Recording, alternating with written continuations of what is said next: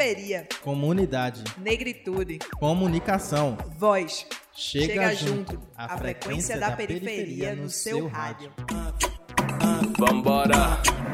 Meu verso é livre, ninguém me cancela. Tipo Mandela saindo da cela. Minhas linhas voando, cheia de herói. Dó das cabeças quando rela nela. Partiu para o baile, fugiu da balela. Batemos tambores, eles panela. Roubamos a cena, não tem canivete. As pates derrete que nem mussarela. Quente que nem a chapinha no crespo, não. Crespos estão se armando. Faço questão de botar no meu texto que pretas e pretos estão se amando. Quente que nem o conhaque no copo, sim. Pro santo tamo derrubando aquele orgulho que já foi roubado na bala de meia. Vai recuperando vários homem bomba. Pela quebrada, tentando ser certo na linha errada. Vários homem bomba. Bumbum granada, se tem permissão, tamo dando sarrada. Seu rap é ruim na rua, não tem as andanças, porra nenhuma. Fica mais fácil fazer as tatu e falar sobre a cor da erva que fuma, raiz africana. Fiz aliança, ponta de lança, um babara uma de um jeito ofensivo, falando que isso é tipo macumba. Espero que suma. Música preta a gente assina. Funk é filho do gueto, assuma. Faço a trilha de quem vai dar dois e também faço a trilha de quem vai dar uma. Eu não faço o tipo de herói, nem uso máscara estilo zorro. Música é dádiva, não quero dívida.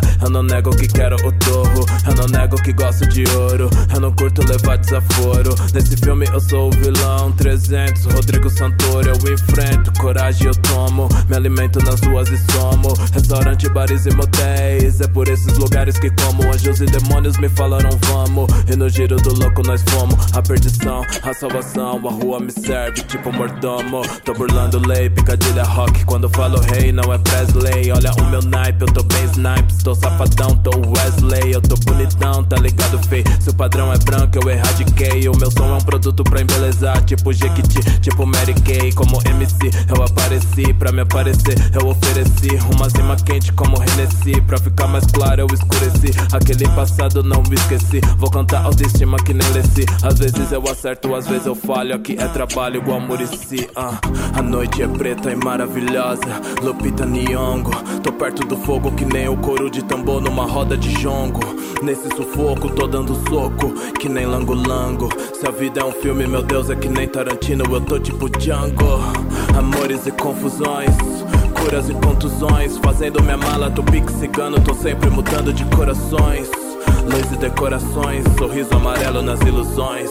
Os pretos é chave. Abram os portões.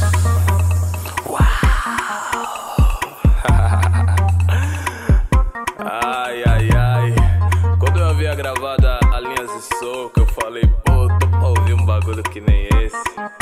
Aí eu gravei mais essa ainda. Ai, como é que fica?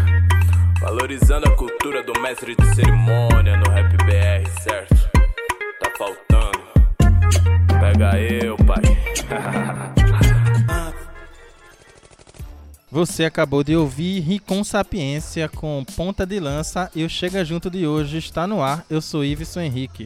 Eu sou Laís Gilda e queria aproveitar para lembrar para vocês que estão aí ouvindo a gente que o programa, além de estar aqui na rádio Paulo Freire, a gente também está disponível em outras plataformas, né, Iveson? É isso aí. Nosso programa também está em formato de podcast no iTunes, Deezer, Spotify, TuneIn. É, e se você não tem nenhum desses agregadores de podcast, nosso programa também está disponível no YouTube.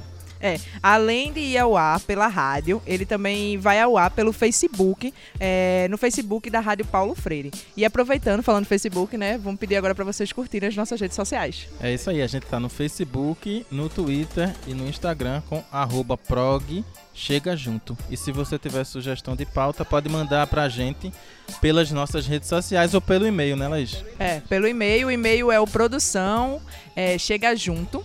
Lembrando que o produção é sem cedilha e sem tio. Aí produção chega junto, arroba gmail.com. Isso aí. E no programa de hoje nós vamos até o bairro, nós viemos, né? Que estamos aqui no bairro do UR10, no Ibura, para conhecer, para cobrir o evento A Rua é do Herê. Já já aqui no Chega Junto. Chega, junto, a, frequência, da, periferia, no seu rádio.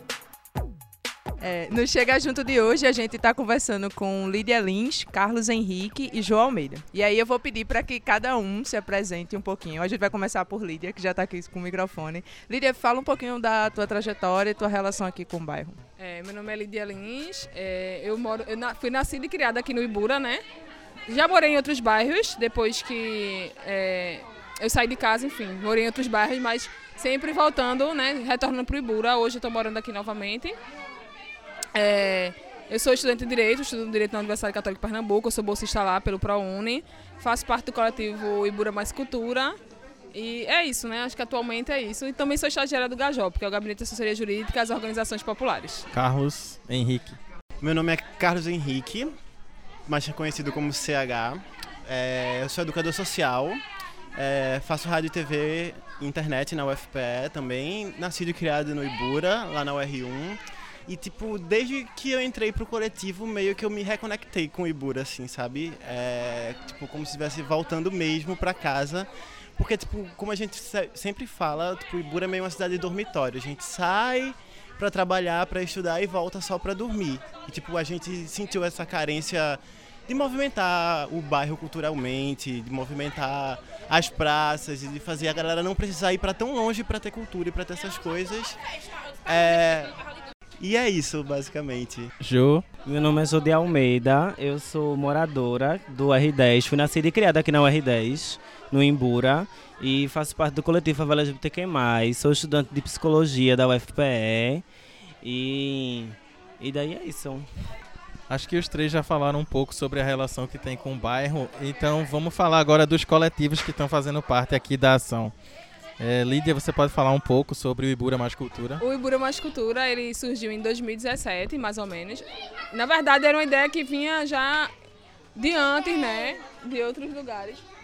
E aí, de outras pessoas que vinham construindo outros lugares. E aí, depois, essa galera que já fazia parte de outros coletivos se juntou para fazer o Ibura Mais Cultura. O Ibura Mais Cultura, então, surgiu assim, de uma junção de outros coletivos, da galera que fazia parte de outros espaços, militância de outros espaços, e se juntou aqui no Ibura, assim, muito nessa necessidade de ocupar os espaços públicos, né, as praças, as associações, enfim, todos os espaços públicos, de estar tá movimentando o bairro com cultura, mas de também estar tá fazendo essa incidência política, né, de trazer outra perspectiva para o bairro, de trazer outro diálogo, trazer temas e debates que a gente geralmente não faz aqui, né, na favela, e é isso, nesse sentido mesmo de se potencializar e construir outra narrativa, outro olhar para o bairro. Então é mais ou menos assim que surgiu o Ibura Mais Cultura. E hoje é, ele tem cinco integrantes né, nesse núcleo rígido dele. É, se tornou um coletivo afrocentrado, não foi a ideia inicialmente, mas hoje todas as pessoas que compõem o coletivo são pessoas negras. É, aí a gente vem fazendo várias atividades discutindo temas como é, gênero, sexualidade, raça, né? Então a gente vem dessa perspectiva de estar tá discutindo esses temas, política, é, políticas públicas. Então a gente vem trazendo esses temas, vem discutindo esses temas e muito voltado para essa juventude, a juventude do Ibura né? Com essa ideia mesmo de fortalecer o bairro.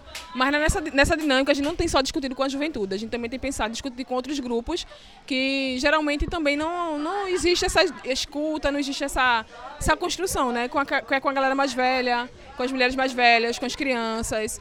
Enfim, nossa ideia tem sido, na verdade, atingir o Ibura como um todo, né? Tá dialogando com todo mundo e construindo um novo olhar pro, pro Ibura, né? A maioria das pessoas que estão no coletivo hoje fazem universidade, então a gente entra nesse espaço poder, se depara com a construção de conhecimento lá, mas que nunca chega pra gente aqui, nunca se fortalece, e as pessoas daqui nunca se fortalecem, ficam fora disso, né? Sempre dessas discussões. Então a nossa ideia é tá fazendo esse link entre a educação popular, cultura popular, o conhecimento popular e, e, o conhecimento científico também, fazer essa ponte, mas muito no sentido de potencializar as pessoas e potencializar nosso bairro, né? Trazer outras perspectivas, outras discussões. Então, o Ibura Mais Cultura surge mais ou menos assim e tem se construído mais ou menos assim. É, e aí, somado ao Ibura Mais Cultura, a gente também tem o Favela LGBTQI+, que agora o João pode falar um pouquinho pra gente como é o projeto?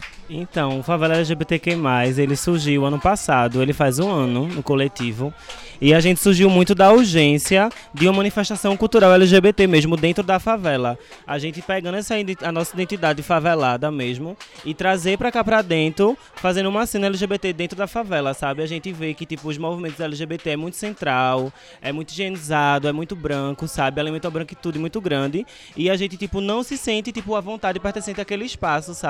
LGBT que a gente tem hegemônico aqui em Recife. Então daí há o pontapé inicial do, do favela LGBT foi a manifestação cultural que a gente queria fazer, artística, dentro do Imbura. E daí, tipo, a gente, tipo, surgiu a partir dessa manifestação. E daí, dessa manifestação se culminou em várias coisas, né?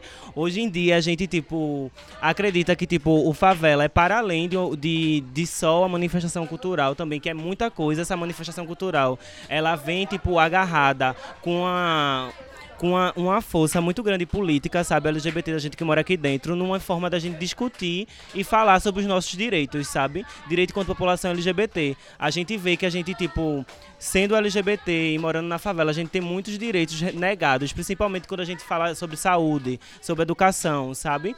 É, uma coisa também importante ressaltar é que o coletivo tem cinco integrantes e as cinco integrantes são pessoas trans, são cinco travestis e daí a gente, daí isso já fala muita coisa sobre o coletivo, sabe? A gente tem educação negada logo do início, desde quando a gente é muito nova, a saúde negada também, de uma atenção básica de saúde e daí tipo com todas essas dificuldades que a gente encontra de, de, dentro da comunidade onde a gente mora, a gente pensou, não, vamos tentar levantar uma discussão sobre essas temáticas e disseminar esse, esses direitos que a gente tem e que a gente muitas vezes não sabe. E daí a gente surge muito a partir dessa urgência, né, da gente tipo ocupar esse espaço, né, da favela que muitas vezes e da, de onde a gente mora, que muitas vezes afasta a gente, sabe, por conta de discriminação e preconceito, como outros espaços também.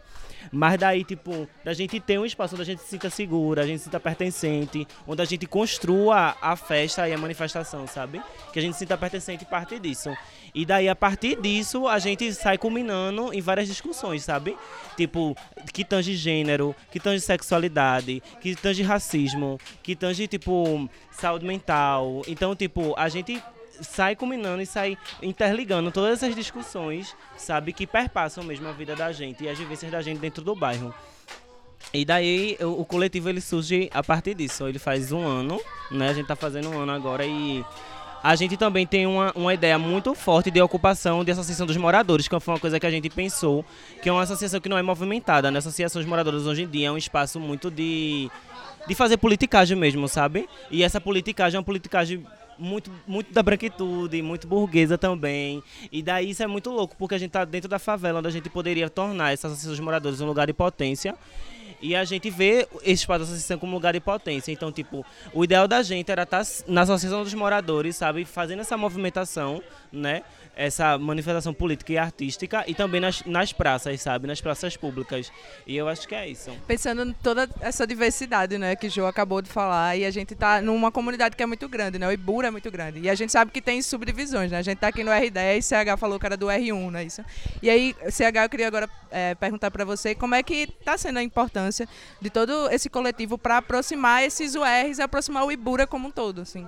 Então, a gente já tem duas subdivisões pré-estabelecidas que a primeira é Coab e Ibura, né? A parte de baixo do parte asfalto, digamos assim, é oficialmente Ibura, e onde a gente está agora é Coab, mas todo mundo conhece e chama de Ibura. E tipo, é tudo uma coisa só, se juntar. E, além disso, a gente tem metade do território em Recife e metade do território em Jaboatão. Então, essas são duas subdivisões já pré-estabelecidas, assim, mapeadas. Além das, das URs, né? O R1, 2, 3, 4, 5, 6. A 7 que não fica aqui, não sei porquê, fica na várzea. Não temos 8, 9, aí vem a 10, 11 e o R12 também. E aí, entre essas, essas vilas da Coab que surgiram no início da década de 60 e foram ocupadas é, geralmente pela galera que veio do interior por causa das enchentes, é, a princípio, ficaram vários espaços, vários bolsões urbanos que foram ocupados posteriormente. Tipo, são as favelas, que deram origem às favelas. E você não sabe mais dividir, a gente não sabe mais onde termina uma UR, termina uma vila e começa uma, entre aspas, invasão. É tudo uma favela, é tudo uma coisa só. E a gente, tipo, ficou muito tempo preso a essas subdivisões. Tipo, ainda tem uma galera que é muito presa a essas subdivisões. E eu acho que o coletivo junta não só a galera da favela e da vila, e não só a galera do RI 1, 2, de Bura de baixo, de cima, mas, tipo, soma faz com que a gente se sinta pertencente a um espaço que é o mesmo espaço. O Ibura ele é uma dimensão gigantesca, daria para ser uma cidade, é maior do que muitas cidades de Pernambuco. É o segundo maior bairro da região metropolitana do Recife. Então acho que é muito importante a gente se fortalecer quanto comunidade, quanto comunidade mesmo. Massa, CH. Lídia, é, vocês três, eles são nascidos e criados aqui no Ibura, né? E a gente visita várias outras comunidades e já ouviu quais são as principais demandas delas. A gente queria saber quais são as principais demandas da comunidade e quais os, o coletivo foca as suas ações. Então, eu acho que é bem. Eu acho que a gente não consegue. É, eu acho que o Ibura Mais Cultura, assim como qualquer outro coletivo, né? Eu acho que o Favela também é, deve ter essa mesma perspectiva. A gente não consegue, a gente não é a voz do Ibura todo, né? A gente faz uma representação do Ibura, né? De algumas pessoas do Ibura, de algumas pessoas que de alguma forma querem alguma mudança, não querem estar numa política partidária, querem fazer política de forma autônoma, né? Enfim, de estar nesse local de cobrança. E eu acho que como muitas outras favelas, né? O Ibura não é diferente, tem muita demanda a partir da falta de política pública que tem aqui dentro. Então, as demandas são infinitas, né? A gente fala a partir do lugar também de morador, de, de ser pertencente, né, da comunidade. Então a gente sabe que falta acesso à saúde, que falta acesso à educação, assim, a maioria dos direitos da gente são todos negados. O Estado ele é super ausente. A única presença do Estado mais fortemente é com a presença da polícia, como a gente sabe, né, nesse processo de nessa nesse desserviço da segurança pública. Então assim, hoje a gente tem dialogado mais é, dialogamos com vários públicos, mas a gente tem pautado mais as questões da juventude, porque a gente entende também né, que a, a criança, é, não só a juventude, mas nesse processo entre criança e adolescente e a juventude, tem muitas demandas e são um potencial para fazer as mudanças e as transformações, que também são pouco olhadas. Então hoje a gente tem focado mais nessa em estar tá discutindo as questões da juventude, né? Então, trazendo essas demandas, discutindo os direitos, quais são os direitos que essa juventude tem, essa questão da empregabilidade, a questão do genocídio da população negra. Então, a gente vem muito nessa perspectiva e querendo trazer outro olhar, trazer outra discussão para isso. Tá dialogando com o jovem, tá falando muito e tá se potencializando, né, juntos e tal. Então, hoje tem sido isso o foco. Mas a gente nunca conseguiu, assim, a gente tem um foco numa demanda, a gente tem é, pegado mais essa demanda e discutido mais essa demanda. Não. A gente tem feito um misto, andado e dialogado com muita gente, né? Enfim, como eu falei, a gente tem pensado muito em dialogar mais com outras, é, com outras populações, não ser só a juventude. Está falando com as mulheres mais velhas, está falando mais com as crianças. A gente já. Essa é a segunda ação que o coletivo Mais Cultura vem fazendo com criança diretamente. A gente fez também a Semana Criativa do Ibura, que era só com criança e adolescente e também atendendo a juventude. Mas a gente tem pensado hoje em outras perspectivas, de fortalecer mais as mulheres, sabendo o lugar que as mulheres ocupam, né? E de como tá, e de como é, estão essas mulheres na sociedade, como está a saúde dessas mulheres, a saúde de, forma, de uma maneira geral, a saúde mental mesmo, né? como essas mulheres estão. Enfim, vim discutindo mais. É, nossa ideia hoje é, é, é essa, tá? Fortalecendo mais essas pautas também.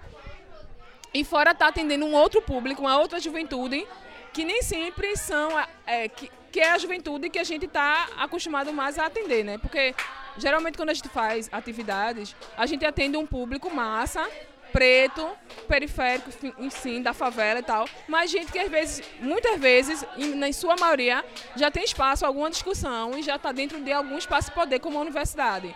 Então hoje a gente tem pensado e focalizado mais em discutir com essa outra juventude que está de fato fora mesmo, à margem mesmo, né? Essa galera que está junto do passinho, que não tem, que, enfim, que é duramente é, repreendido, né? Enfim, da manifestação cultural em todos os sentidos, porque é a juventude que faz o estereótipo da seletividade da polícia e tal, enfim. Então, a gente não tem tido um, uma demanda, né? Vamos discutir uma pauta, um direito apenas, né? Um, um, exclusivamente. A gente acaba fazendo, porque são muitas as demandas. São muitas, são muitas as faltas, né? Então, a gente geralmente está aqui, acontece uma situação e a gente vem, então, vamos discutir mais essa situação aqui agora. Vamos fazer uma ação em cima disso. Hoje essa ação está acontecendo aqui. Essa é a rua que eu, que eu cresci, né? Enfim, eu e Jô do Favela, né? A gente tem uma uma linha de parentalidade assim próxima, né? Porque minha tia é casada com o tio dela, enfim, a gente cresceu aqui de pequeno e tal. E hoje a, gente, a ideia da gente fazer essa atividade na rua era realmente as crianças ocuparem mais as ruas. Porque hoje é um movimento mais estranho das crianças estarem ocupando as ruas, porque a gente sabe que tem a questão da criminalidade muito grande, a questão do, né, enfim, é, da juventude mesmo envolvida, com a questão do varejo de drogas e tal. Então a ideia da gente era mesmo que as crianças ocupassem a, a rua Hoje a gente disse, não, a gente precisa estar fortalecendo as brincadeiras em coletivo, enfim. Jo, é, tu tinha falado um pouquinho também dessa coisa da, da associação na tua última resposta. E aí quando tu falou, não deixou de passar pela minha cabeça, assim, quando falo em associação, acho que na de todo mundo no geral, a figura de um homem branco representando toda aquela comunidade. E assim, e aí eu queria saber do teu ponto de vista, como é que vocês têm conseguido, a partir das ações, desconstruir isso com, com a galera, assim, com a vizinhança mesmo. Então, eu acho que, falando de representação do que a gente tem associação, a gente não tem homens brancos ocupando associação, a gente tem homens negros. E isso que é o pior de tudo, né? Porque são homens negros que alimentam a branquitude e, tipo, usa a associação como mais um espaço de poder. E não vê nessa associação como um espaço de potência mesmo, sabe? De comunidade. E daí isso é o que mais falta de tudo, né? E além disso, não só homens negros, mas homens negros cisgêneros e heterossexual. E esse é o grande problema que a gente encontra enquanto corpos trans, sabe? A gente, tipo, chega na associação de, dos moradores, a gente consegue ter um apoio, por exemplo, muito forte na daqui do R10. É, na, na, na, na, liderança anterior, por conta de uma pessoa que, tipo, dava uma força a gente, entendeu?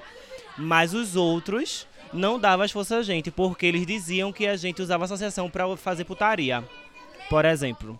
E daí, tipo, essa questão da desconstrução do que, do que o nossos cor, nossas corpas né, apresenta para a sociedade é muito difícil desconstruir o estigma, sabe? Porque quando vê uma travesti já associa a qualquer coisa, mas nunca a uma, a uma coisa que não é fora da prostituição, não é fora da, da sexualização, não é fora da, da putaria, sabe? Então, tipo, é muito difícil, sabe, é, ver a gente e não associar a comunidade a gente a isso. Então, tipo, eles falaram, isso pra gente e começaram a disseminar. Por exemplo, na comunidade que a gente tava sendo putaria criança. E, tipo, e daí isso foi repercutiu bastante, muito grande assim, mobilizou muita gente do coletivo, principalmente eu, porque, tipo, sou moradora daqui, as meninas, tipo, não é moradora do R10, mas é moradora do Imbura, de outras partes do Imbura. E daí isso mobilizou muito a gente para falar, assim, com ele. Eu fui aqui falar com ele, assim, porque ele nunca foi a nenhuma ação da gente, ele nunca viu nosso trabalho, sabe, nem nada. E daí eu fui questionei ele, eu falei, olha, enquanto tu não saber o que a gente tá fazendo, é, tu não tem direito de falar nada aqui, sabe? Enquanto não saber o que realmente a gente faz.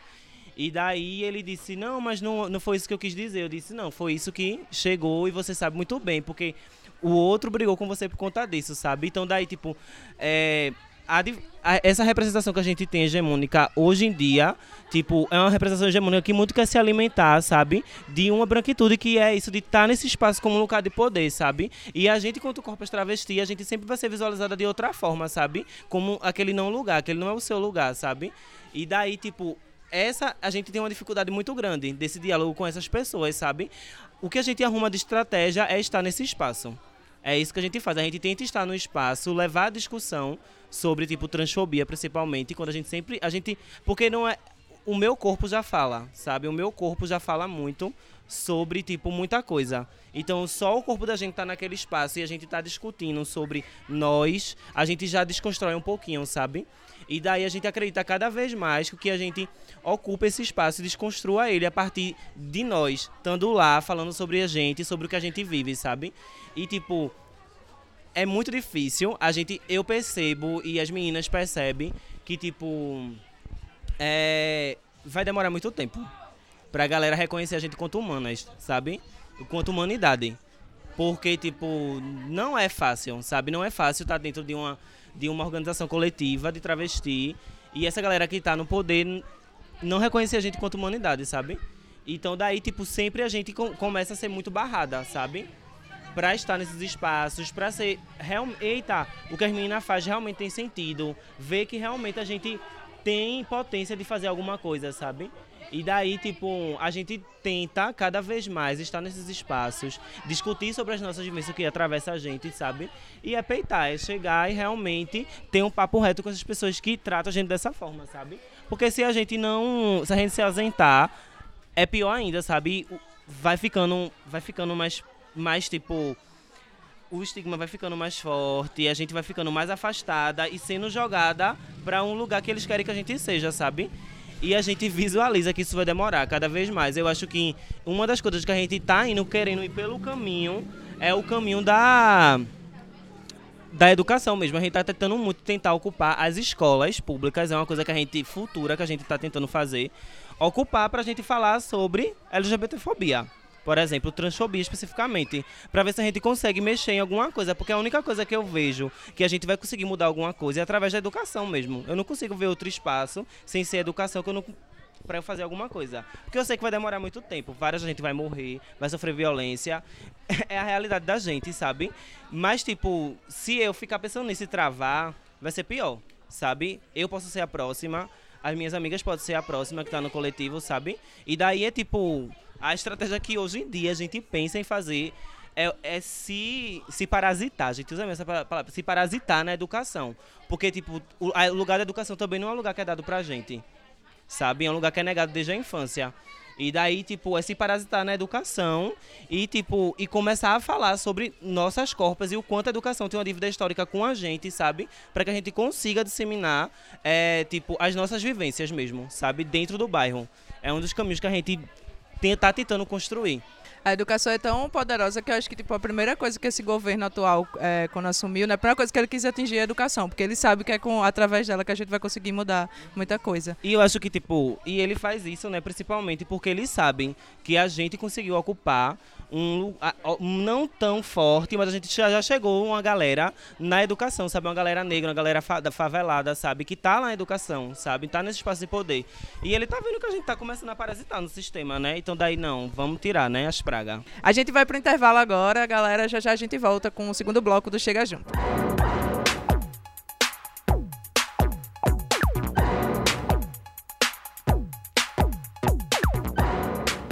Volta com Chega Junto, o espaço da periferia na sua rádio universitária Paulo Freire, AM 820. E agora Chega Junto está de volta no segundo bloco aqui no R10 com o pessoal do Ibura Mais Cultura para falar sobre a Rua do Herê, que é o evento que está rolando aqui hoje. É, Lídia, como foi que surgiu a ideia desse evento e como vocês fizeram toda a produção? É, a ideia da gente foi, de fato, trazer as crianças para ocuparem a rua e fortalecer essa ideia do direito, né? A, o direito à cidade, das crianças poderem ocupar as ruas e também de fortalecer as brincadeiras coletivas, que diante de todo o contexto de violência, dentro do contexto de, dessa era digital, tem se é, despotencializado, né? E a gente sabe o quanto é importante a gente que cresceu brincando na rua a gente cresceu brincando na rua, a gente sabe como é importante a gente poder ter a rua e usar a rua, esse espaço para brincar. Então a ideia da gente fazer esse evento hoje foi de fato proporcionar um dia para que as crianças pudessem ocupar as ruas, fortalecendo esse direito delas à cidade e fortalecendo também as brincadeiras coletivas e trazendo um contraponto também à situação de violência, né, que a gente vive, enfim, hoje, que não é uma coisa específica daqui do R10, mas que de todo Ibura. Então foi essa a perspectiva.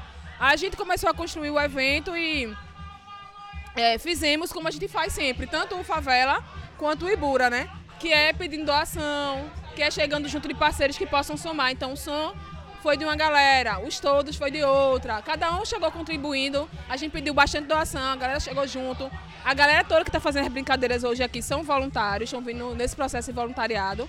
Então a gente foi construindo assim, né? A gente construiu mais ou menos em um mês a atividade e foi bem corrido, como sempre, né? É muito difícil construir coletivo a gente sente muito né, o peso de construir, porque a gente tem universidade, a gente tem conta para pagar, a gente tem as nossas violações para dar conta também, né? E tentar estancar, porque a gente, nós somos, né, pessoas negras, mulheres, pessoas trans, enfim, e que sofrem muitas violações. Então, tudo isso a gente tem que dar conta e tentar conciliar também, pensar no outro, pensar que a gente só se fortalece quando a gente fortalece a coletividade. Então, a gente construiu o evento em um mês, né? Então, várias noites aqui sem dormir. É, eu tô olhando aqui pra casa de Jo e a gente tá bem acabada. Fomos dormir hoje três e pouca da manhã e acordamos cedo para dar conta de tudo e, e dar conta de comida para as crianças, dar conta de comida para os voluntários, dar conta de brinquedo, enfim, dar conta de tudo para fazer um dia massa, né? E para fortalecer nosso vínculo também com a nossa comunidade. Então, a rua é do foi muito pensando nisso assim, de potencializar que a rua é das crianças, que as crianças devem estar na rua, que as crianças têm esse direito, então elas devem ocupar os espaços e que a gente precisa fortalecer isso. A gente, enquanto sociedade, tem a nossa responsabilidade e todo mundo é responsável pelas nossas crianças, né? É, o, as crianças são responsabilidade de todos, não só dos pais, mas da comunidade, enfim, do Estado, de todo mundo. Então, foi muito nessa perspectiva. A gente construiu o evento nessa perspectiva de se fortalecer mesmo, de fortalecer a nossa comunidade, né, que é o lugar que a gente volta todo dia, que é o lugar que a gente tá, que são as pessoas que a gente está. A maioria das pessoas aqui são família, ou se não é família, é perto da família, enfim. É, uma, é um vizinho, é uma rede de conhecidos, né, que nunca acaba, infinita, que é dentro da comunidade. Então é muito fortalecendo também nossos laços afetivos, né? E aí, falando em família, né? A gente tem uma convidada aqui que é da família. Eu vou pedir para você se apresentar e falar o que é que tu acha desse, dos eventos aqui que são organizados na rua. É, meu nome é Eduarda, né? Eu, além de prima, sou moradora aqui da rua. E, assim, tô gostando muito porque não só as crianças, mas todo da comunidade, a gente tá perdendo o direito da rua, né? Porque é muita violência, tráfico, tudo.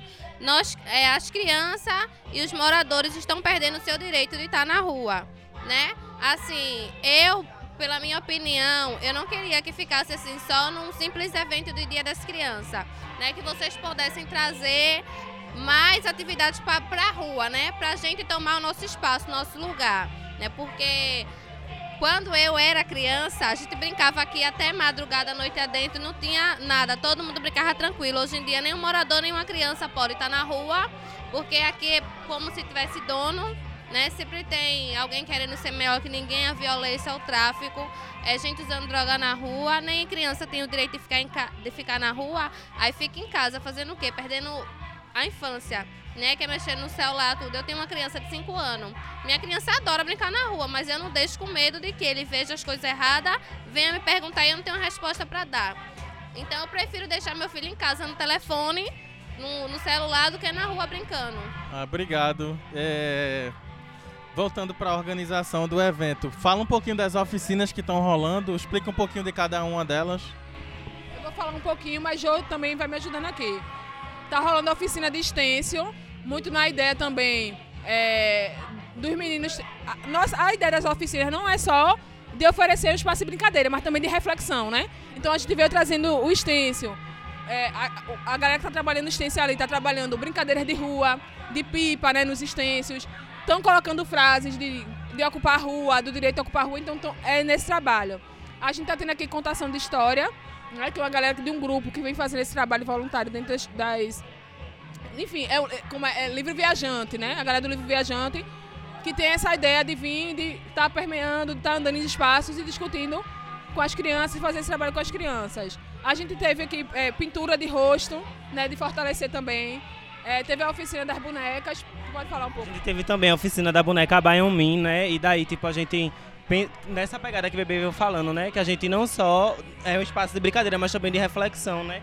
E daí, tanto a oficina da boneca Bayomi quanto a de Turbante, as pessoas que são oficineiras, falaram um pouco da história, né, da boneca Bayomi, de onde veio, qual é a ligação dela, porque tem toda uma ligação, né, com a África, e daí a gente entende, né, que a favela, ela tem, culmina, na, na grande maioria, pessoas afrodescendentes, e daí, tipo, a gente perde muito a história, né, que a gente sabe que a nossa história foi roubada, e daí a gente trazer a história da boneca Bayomi é meio que um resgate, né, um momento de resgate histórico mesmo, né, de como foi que ela surgiu, como é que ela vem, qual é a ligação que ela tem, né, tanto com a espiritualidade quanto com a história.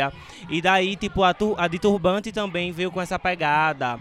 A oficina também de colagem também tava com essa pegada. E daí, tipo, a gente, todas essas oficinas, ela tem muito um cunho, né? Para que a gente traga uma reflexão, né? E essas especificamente um regasto histórico. Assim, a gente vê que tipo a comunidade aqui na rua, todo mundo já já sabe, já está acostumado com essas ações. Mas assim, a vizinhança, sei lá, das ruas próximas, você, é, alguém que vocês já viram mudar de ideia, tipo, falava que não gostava do rolê e aí de repente chegou aqui somou. Alguma história assim que, que vocês tenham percebido essa mudança? Então, é, logo quando eu entrei no coletivo, a gente fez ações lá na UR1, na UR3, que é bem pertinho de onde eu moro, e numa praça que fica de frente para cinco igrejas evangélicas. Então, tipo, a ideia era realmente ocupar aquele espaço, porque tipo, além das igrejas evangélicas ali ter toda aquela aquela coisa de ter aquele espaço todo ocupado pela religião, eles também usavam a praça e tipo não tinha atividade cultural, não tinha outro tipo de atividade nessa praça. E a partir do momento que a gente começou a levar as atividades, na verdade, a comemoração de dois anos, a festa, a música, a cultura para aquela praça, primeira, no primeiro momento a gente nota um estranhamento. Né? O que é está acontecendo aqui hoje? O que é isso que está acontecendo aqui de diferente? E aí a gente conseguiu é, não só mudança de opinião, é, de gente que achava que era que isso era arruaça, sabe, que era bagunça, mas para entender é, a importância de, do espaço ser ocupado por outros tipos de atividades, além da atividade religiosa ali naquele lugar. Porque a gente levou música, a gente levou cultura, a gente levou o Islã, a gente levou é, bate-papo também, roda de diálogo, a gente sempre está intercalando as atividades culturais com as rodas de diálogo. E aí te- a galera foi chegando. E outro exemplo que a gente tem é da, do Buraco da Gata, que fica lá em Três Carneiros, que é uma associação que já está ocupada por uma, por uma galera massa que, que se liga, que, tá, que não está nessa política viciada de, de comunidade, pá, e está sempre colando, fazendo parceria com a gente. É, e é um espaço, é uma quadra de lazer, e tem muita gente, tipo, enfim, na perspectiva hétero, branca, cis. E aí quando a gente faz atividade lá, a gente repara que tipo, tem a galera do coletivo e a galera que já é mais chegada e que já faz parte, que soma com a gente, que cola mesmo na roda e que faz parte, que discute. E tem uma galera toda que fica na arquibancada, olhando, admirando assim. Então a gente sabe que só o impacto que aquela atividade está trazendo para a comunidade, só, da- só de ver a reflexão e de ver que está rolando alguma coisa diferente do que geralmente acontece, já traz essa reflexão pra galera e que o espaço é de todo mundo. E isso também faz com que eles tenham vontade de ocupar e ocupem com as atividades dele. A gente percebeu, por exemplo, nessa praça que eu te falei, que é cercada de igrejas, que outros movimentos começaram a querer é, ocupar essa praça. O movimento hip hop, a galera de, de, de- da cultura mesmo, além do Ibura Mais Cultura. Então a gente só abriu um caminho e, enfim, o Ibura é infinitamente grande e a gente tentar, ao máximo, tá fazendo em lugares diferentes as ações. Justamente para trazer isso pra uma galera diferente, não ficar, tipo, só numa localidade. Essa é a primeira aqui na UR10, a favela, LGBT já fez aqui na associação da UR10. A gente já fez na associação da UR5, a gente fez na praça da UR3, tem esse espaço em Três Carneiros do Buraco da Gata. Então acho que a ideia é diversificar a maior, cada vez mais os espaços para estar ocupando esses espaços e para estar trazendo esses públicos diferentes. Que apesar de ser jovem, é um público que não que não que tinha um, pré, certo preconceito com as atividades culturais não mais vindo da gente, uma galera preta, LGBT. E aí a gente vê que é pouco, é pequeno, mas é importante. É- é- é- se você vê no micro, é grande, é macro. E como é que vocês trabalham a questão LGBTQI+, com as crianças? Então, eu acho que trabalhar com criança é a coisa mais fácil, assim, sabe? Não é, é pior é adulto. Porque, tipo, pior é adulto. As crianças, tipo, geralmente elas que- se questionam quando vê a gente, né? Menino ou menina, aquela coisa. Mas quando a gente fala o que a gente é, pronto, pra ela não importa mais, sabe? É muito difícil você ver uma criança, quando a gente fala o que a gente é, ela ficar questionando em cima. A gente falou, Prio. Quando teve atividade lá em cima, a gente fez uma, uma atividade também de colagem e de escrita criativa, que também tava com essa pegada de resgate histórico, né? Foi a Amanda, a Amanda do Islã das Minas que veio, fez a, a escrita criativa e a, a colagem, e daí tava com a gente também, a gente participou do processo, né? E daí, tipo, as crianças ficaram com. Foi a primeira vez que a gente teve contato com muita criança, né? Numa, numa oficina da gente. E elas ficaram olhando pra cara da gente, não sei o que, questionava, a gente dizia, "Ah, pronto, o Prio. Depois tava, tia isso, tia aquilo. E não tinha problema nenhum mais, sabe? E daí, tipo, é, a gente não eu, não. eu mesmo não tenho. A gente não, tem, não teve dificuldade assim de, de falar com criança, sabe? Porque tem aquele espanto inicial que elas têm, e depois quando a gente fala, tudo acontece normalmente, sabe? E elas, tipo, ficam muito apegadas assim a gente, com facilidade muito grande, que eu percebo também isso. E daí, tipo, eu acho que a gente não. A gente trabalha dessa forma, a gente prepara a oficina pra criança, leva e é isso. E daí não, não tem muito, muito receita, não, fórmula não, sabe?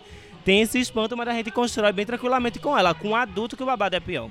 Lídia, vocês têm várias atividades aqui. Tem a cama elástica, tem. Vocês estão trabalhando com algodão doce, com comida para as crianças. Mas nada disso é de graça, né? E vocês não têm o apoio do poder público, que deveria financiar atividades como essa, que são para toda a comunidade. E como é que vocês conseguem é, viabilizar financeiramente as atividades de vocês? Toda atividade está sendo financiada por meio de doações. Doações de particulares, a gente teve dois mandatos especificamente que ajudaram a gente, que foi o mandato das juntas e o mandato de Ivan Moraes, né, que chegaram junto É, mas fora isso, fora esses dois mandatos, a gente também teve o apoio de muitos particulares, gente que estuda com a gente, né? A gente, a gente é, brinca, né? A gente costuma dizer que a gente tava chacoalhando mesmo a branquitude, ó, bora. A gente vai fazer uma ação, vamos embora, abrir mão desses privilégios e ajudar a gente aqui, né? Então a gente foi, muitos professores ajudaram, né?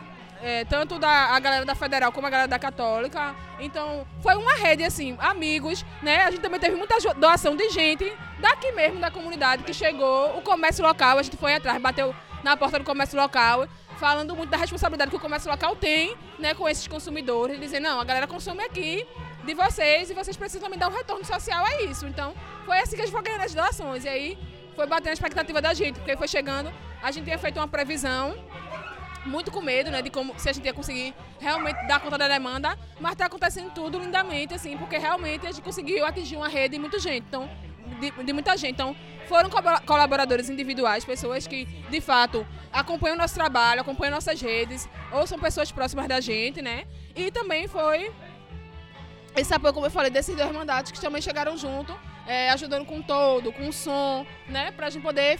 Estrutura, porque é, é como a gente tá falando, é muito foda construir coletivo. Principalmente a gente com os recortes que temos, né? Enquanto coletivos. São coletivos negros, são coletivos favelados, né? De gente favelada, de gente que tá na- dentro da favela, de gente que tem mil BO para resolver da vida individual, que tem que pagar aluguel, que tem que pagar passagem, que às vezes não tem passagem para ir para a universidade, que às vezes não tem comida. As meninas que sofrem transfobia pesada, seja no, no meio da família, enfim, em todos os espaços que ela passa. Então, a gente que está tentando dar conta de várias opressões que a gente sofre, mas que também sabe que é, é, só vai acontecer uma transformação social a partir da coletividade. Empoderamento ele não acontece sozinho, individual. No que adianta a gente estar tá acessando espaço de poder, estar na universidade, Jô tá na universidade, CH tá na universidade, e tá- a gente tá lá na universidade com uma branquitude imensa, num espaço que não foi pensado pra gente, num lugar que todo dia diz que não é pra gente estar ali. E a galera aqui, a gente vendo a galera aqui morrer, a galera que cresceu com a gente morrendo, né? Ou preso pro tráfico, né? A galera que, enfim, muitas mães solos, sem os pais para ajudar a criar suas crianças, enfim, todo esse cenário caótico de que adianta a gente estar saindo, a gente faz a reflexão que né, a gente tá junto hoje em coletivo, coletivo Brumas Cultura, mas acredito que o Favela também é na mesma linha, né? A gente conversa muito.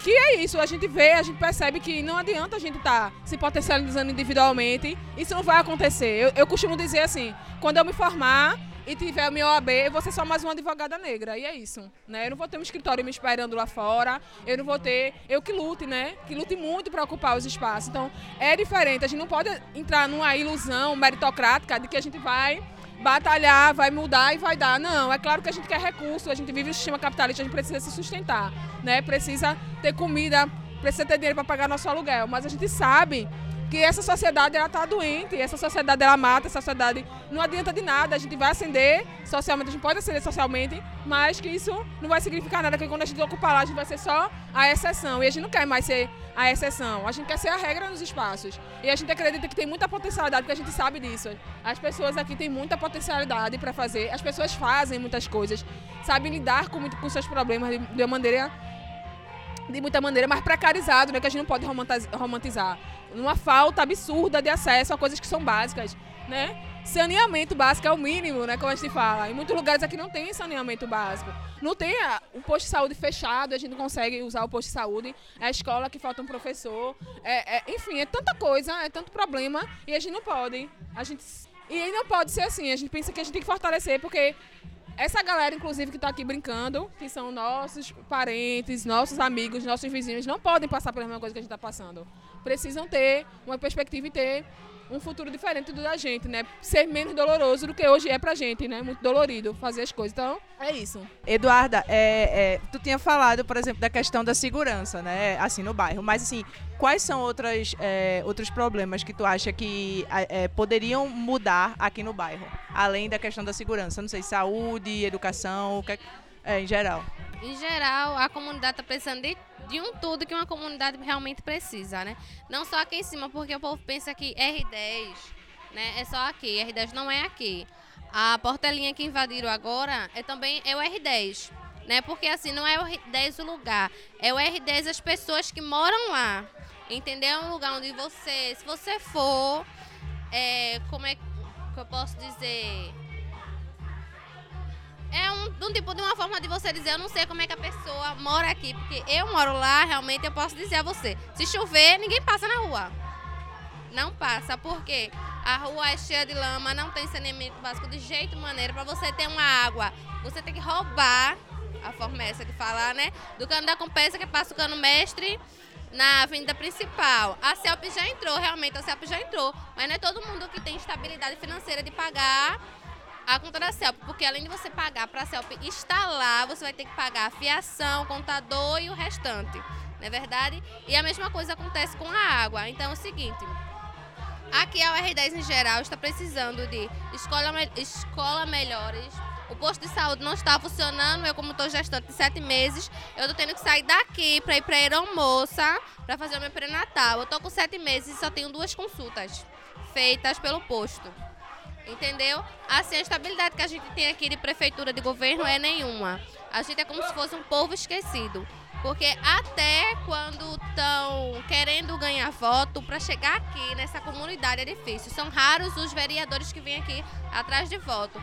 Então, pela comunidade, só tem a própria comunidade e ninguém mais. É, a gente teve lá no Ibura de Baixo, conheceu o Centro Comunitário Mário Andrade. Não sei se vocês conhecem lá a região. É, e a gente percebeu que eles têm uma, uma atividade, né? é, Olhando aqui o que vocês fizeram hoje, bem parecida com o que vocês fazem assim.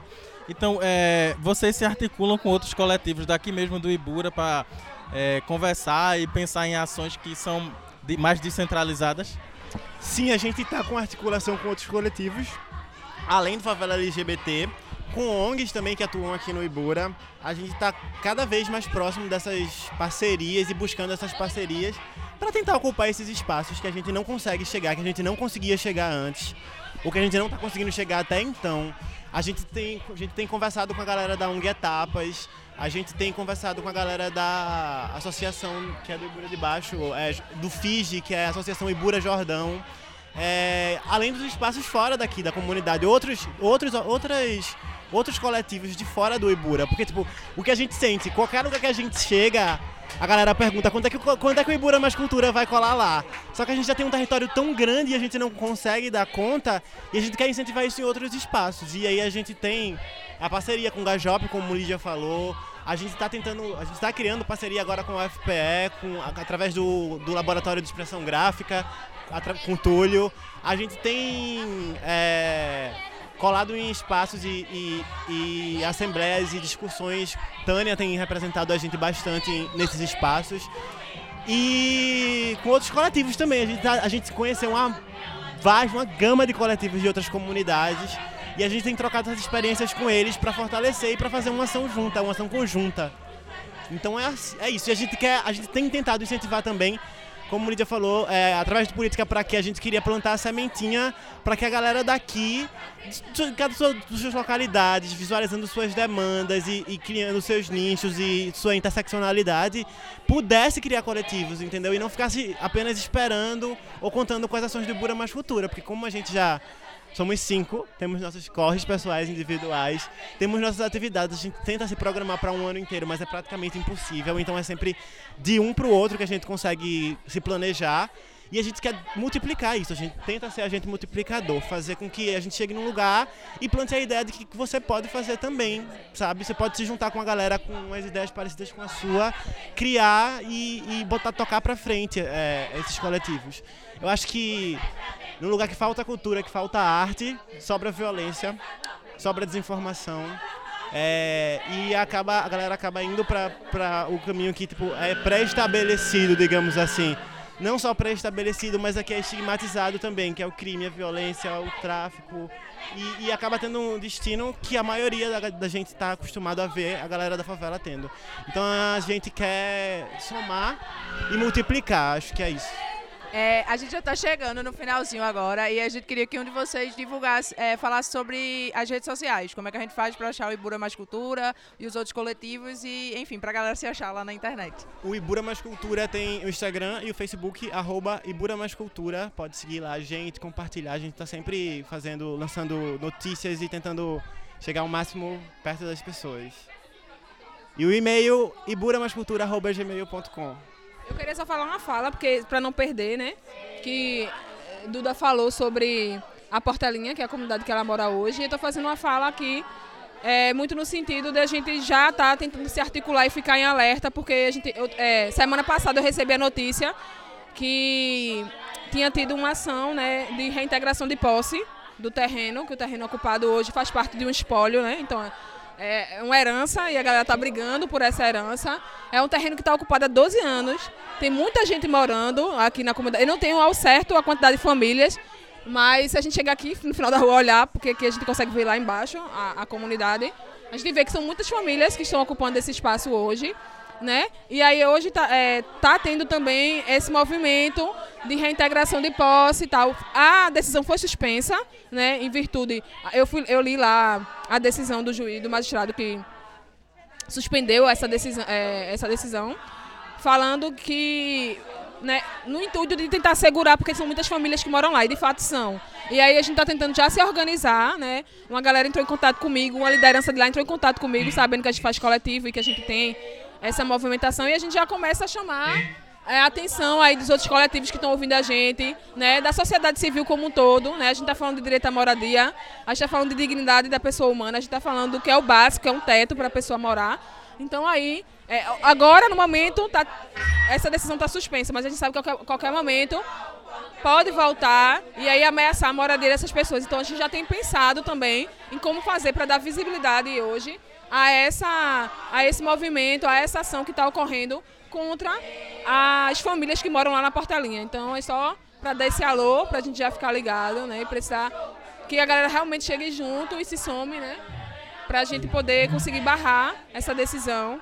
A gente sabe, a gente cresceu aqui, esse terreno sempre foi desocupado. A gente descia às vezes, né? Quando escondido dos pais, né? Aquela coisa para jogar bola, para brincar de lama, porque é um terreno imenso que nunca teve função social nenhuma, era só um terreno. E há 12 anos as pessoas estão ocupando e agora as pessoas estão querendo retirar essas pessoas, né? Então, a gente luta de fato pela função social da propriedade. Na verdade, a gente tenta segurar o direito, né? A gente não vai entrar nessa discussão aqui de propriedade, mas a gente tenta segurar o direito, que é o que está previsto na Constituição, a função social da propriedade. Então, é isso aí, a gente está tentando somar força para também fortalecer essa comunidade, que é a Portelinha. Já fica aí o alerta, né? E quem quiser somar com vocês nessa coisa toda já pode ir nas redes sociais se comunicar. E aí, pra gente encerrar o bloco, é, vai ter. Ah, ainda tem a rede social, é isso? A rede social da Favela LGBT é Favela LGBTQ. É, arroba Favela LGBTQ. É isso. E aproveitar que já tá com o microfone aí, vocês escolheram uma música, né? E aí, qual é a música? Alice Guel, Deus é Travesti. Vai ser essa música para encerrar. Obrigada, gente, pela oportunidade. Foi um prazer conhecer todos vocês.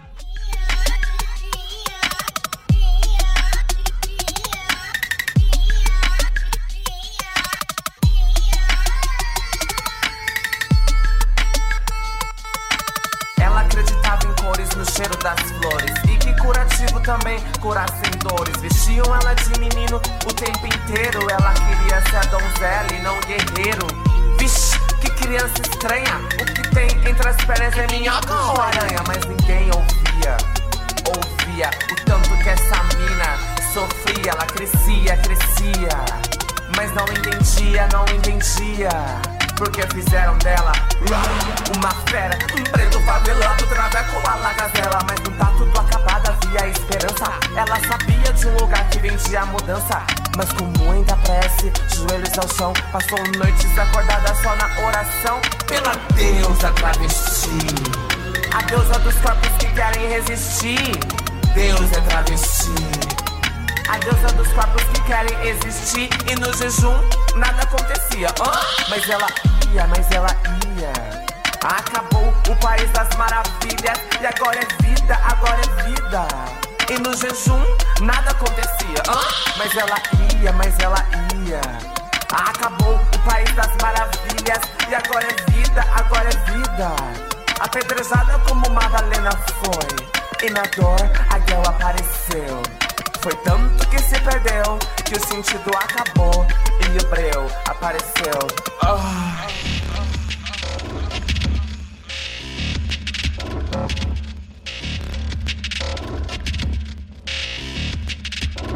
Seja feita a vontade da vadia, da vadia, da, da, da.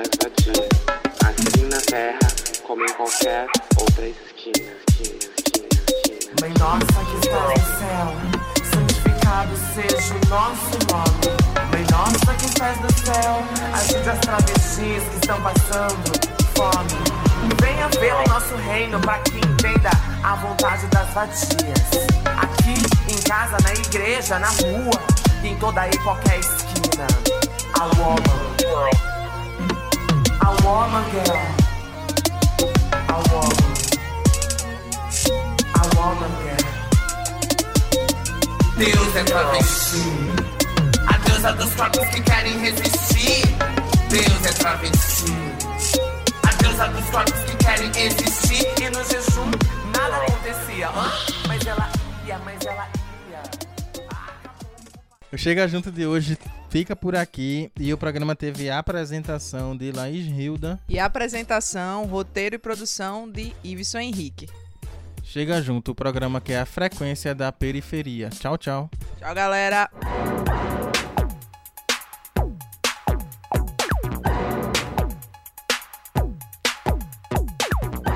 Periferia, Comunidade, negritude, comunicação. voz. Chega, junto, junto, a frequência da periferia no seu rádio.